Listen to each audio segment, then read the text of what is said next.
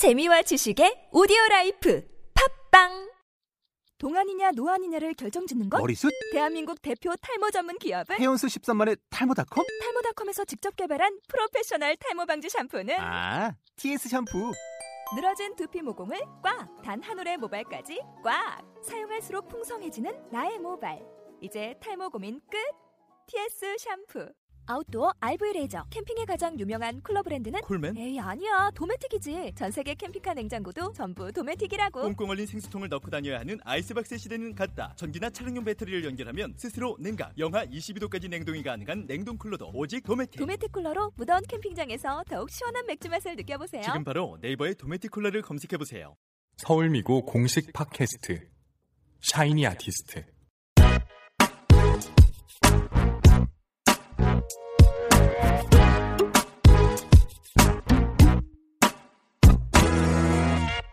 정은진 선생님의 맛있는 미술.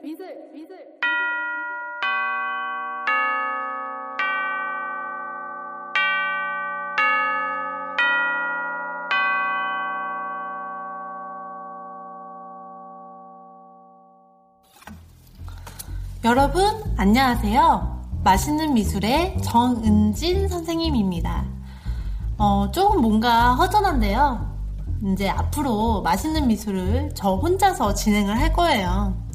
조금 부족하더라도 여러분 이해하시고 꾸준히 들어주시길 바랄게요. 그럼 맛있는 미술 9회 시작합니다.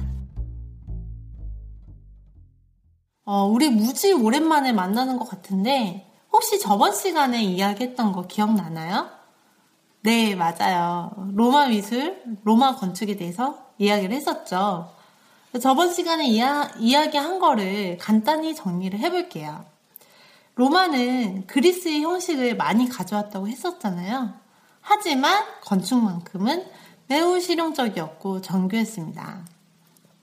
지혜로운 로마인들은 형식, 재료, 방법 등 모두 살아가는 데 있어서 수학적이고 과학적이며 그리고 실용적인 면모를 발휘해서 역사적으로 인류가 발전을 하는데 매우 큰 기여를 했다고 했었잖아요. 그쵸? 기억나나요?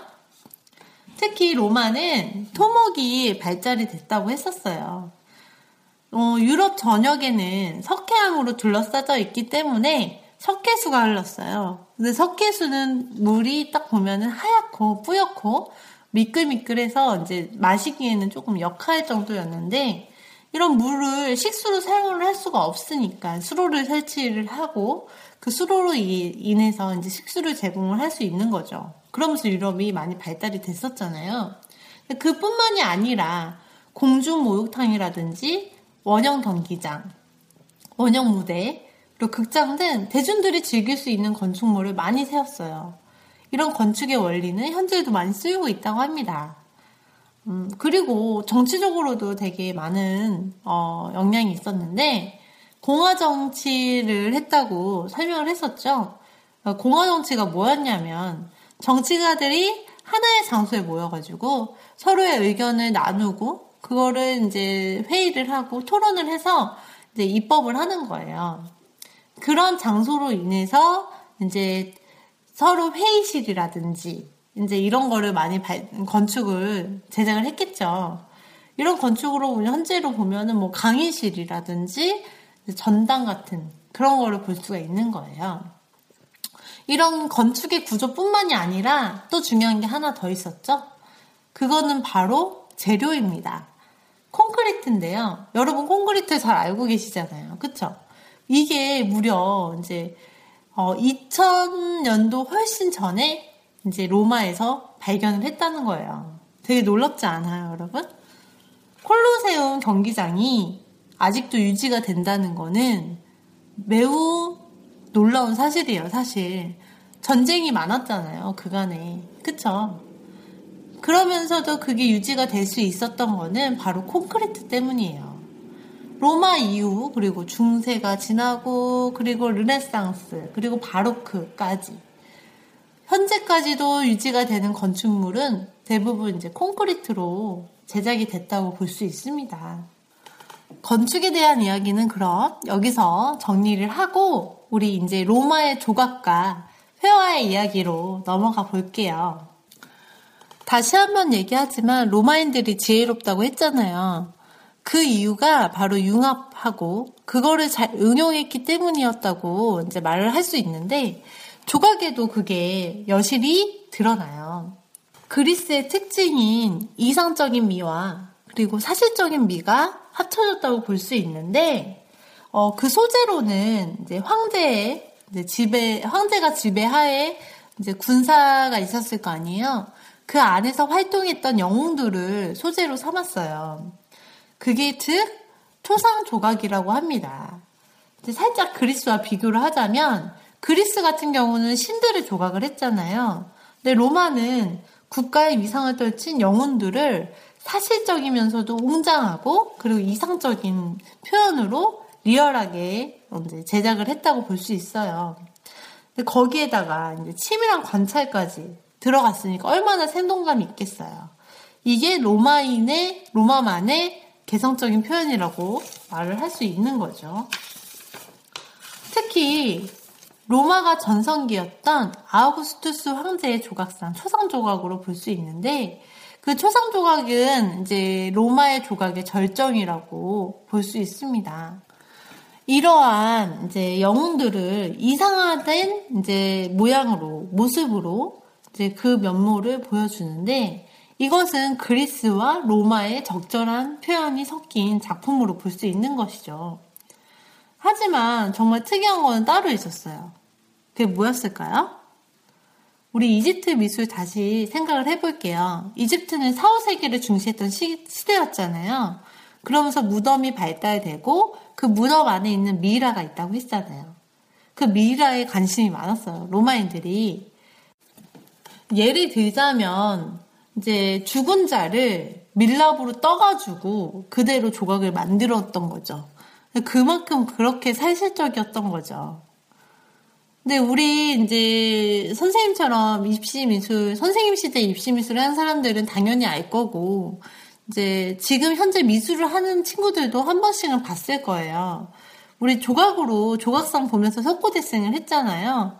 그 석고대생의 조각상으로 이제 로마의 어떤 초각, 초상 조각을 많이 이용을 하는데 그 종류는 뭐 아그리파 상이라든지 카라칼라상, 조우르조상, 그리고 볼테르상, 세네카상, 그리고 시저상까지 여, 역사적으로 이제 유명한 이제 로마의 어떤 인물들을 그리기도 합니다. 이게 초상조각이라고 할 수 있는 거죠. 그들이 훌륭한 장군 또는 황제, 철학가들로 볼 수 있는 거죠. 또 놀라운 것은 부조 제작에 있어요. 부조라는 말이 무슨 뜻일까요? 부조는 평면에서 있지만 약간 조각같이 만들어 놓은 건데 이제 완전한 조각은 아니에요.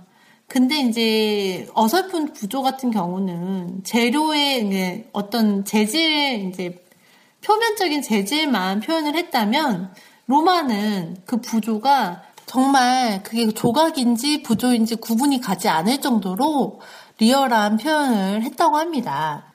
우리 그 다음으로 이제 회화로 한번 넘어가 볼게요. 어, 과연 로마는 회화가 없었을까요? 황제가 그림 그리지 마! 이래서 너무 무서워서 그림을 안 그렸을까요? 그렇지 않죠? 어, 로마인들이 제작된 회화 작품은 불과 30년 전만 해도 많이 발견되지 않았어요. 이제 발견이 됐더, 됐다고 하더라도 어, 이집트 부근에 이제 로마로 그렸을 것이다 이렇게 추정되는 정도만 있었지 어, 딱 발견되는 건 없었는데 그게 이유가 있었더라고요. 어, 그게 뭐냐면, 이제, 여러분, 폼페이라고 들어보셨나요? 알죠? 폼페이는 이탈리아 남부에 위치한 자그마한 도시였어요. 이게 바로 이제 로마 시대 때의 어떤 도시인데, 어, 베스비우스 산이 폭발해서 폼페이 도시가 다 화산을 붙였잖아요. 이 폼페이 도시의 벽화가 바로 로마 시대의 회화였던 거예요. 어, 폼페이에서 발견된 벽화들이 현재까지 그렇게 화산에 뒤덮였는데도 유지가 될 수 있었던 거는 바로 재료에 있어서 그 비밀이 있다고 볼 수 있는데 여러분 혹시 프레스코화라고 들어보셨나요? 프레스코화는 사실 르네상스 시대에 더 유명했을 거라고 봅니다. 그 이유가 미켈란젤로가 시스티나 대성당에서 프레스코화를 이용해서 벽화를 그렸다고 알려졌는데 사실 폼페이에서 발견이 됐습니다. 물론 재료가 되게 중요하고 되게 놀랍지만 사실 그 회화 안에서의 형식도 되게 놀랍다고 볼 수 있는데 폼페이의 벽화는 그들의 생활상이 고스란히 벽화로 그려져 있어요. 어, 근데 그 형식이 보면 되게 자연스러워요. 그 이유가 단축법을 사용했다고 이제 얘기를 할 수 있는데, 우리 그리스 미술 혹시 생각나나요? 그리스 미술에서 단축법을 사용했다고 했잖아요. 그게 가까이 있는 것은 크게 그리고 멀리 있는 것은 작게 보이는 이제 즉 보이는 대로 객관적인 비례로 인해서 이제 그리는 법으로고 법이라고 이제 설명을 드렸었는데 이게 후차에 이제 르네상스 이제 가가지고 원근법으로 이제 장착이 되는데 그 로마인들은 아무래도 그 원근법이라는 게 생겨나기도 전에 원근법을 이제 원근법이 시초가 됐다고 볼 수 있습니다. 어, 정말 숨가쁘게 로마 이야기로 무려 세 번의 시간 동안 진행을 해왔습니다. 로마는 참 우리한테 많은 배움을 주는 시대였던 것 같아요. 좋은 것은 수용할 줄 알고 또 그들만의 정체성과 성향을 독자적으로 발전시킬 수 있다는 것은 로마인의 지혜가 덧붙여 있지 않았나 생각이 드는데요. 로마는 미술사 쪽으로 보나 우리 전체 역사적으로 보나 정말 많은 영향을 준 시대라고 볼 수 있습니다. 여러분, 이 짧은 시간 안에 다 설명드리기에는 정말 모자라요. 하지만 이 정도만 알고 있어도 여러분은 서양 미술사의 반은 알고 가시는 겁니다. 우리 그럼 로마 그 다음 시대로 넘어가 봐야 될 텐데요. 로마는 고투족에 의해서 멸망을 하게 되는데요. 고투족. 왠지 중세의 냄새가 나지 않습니까?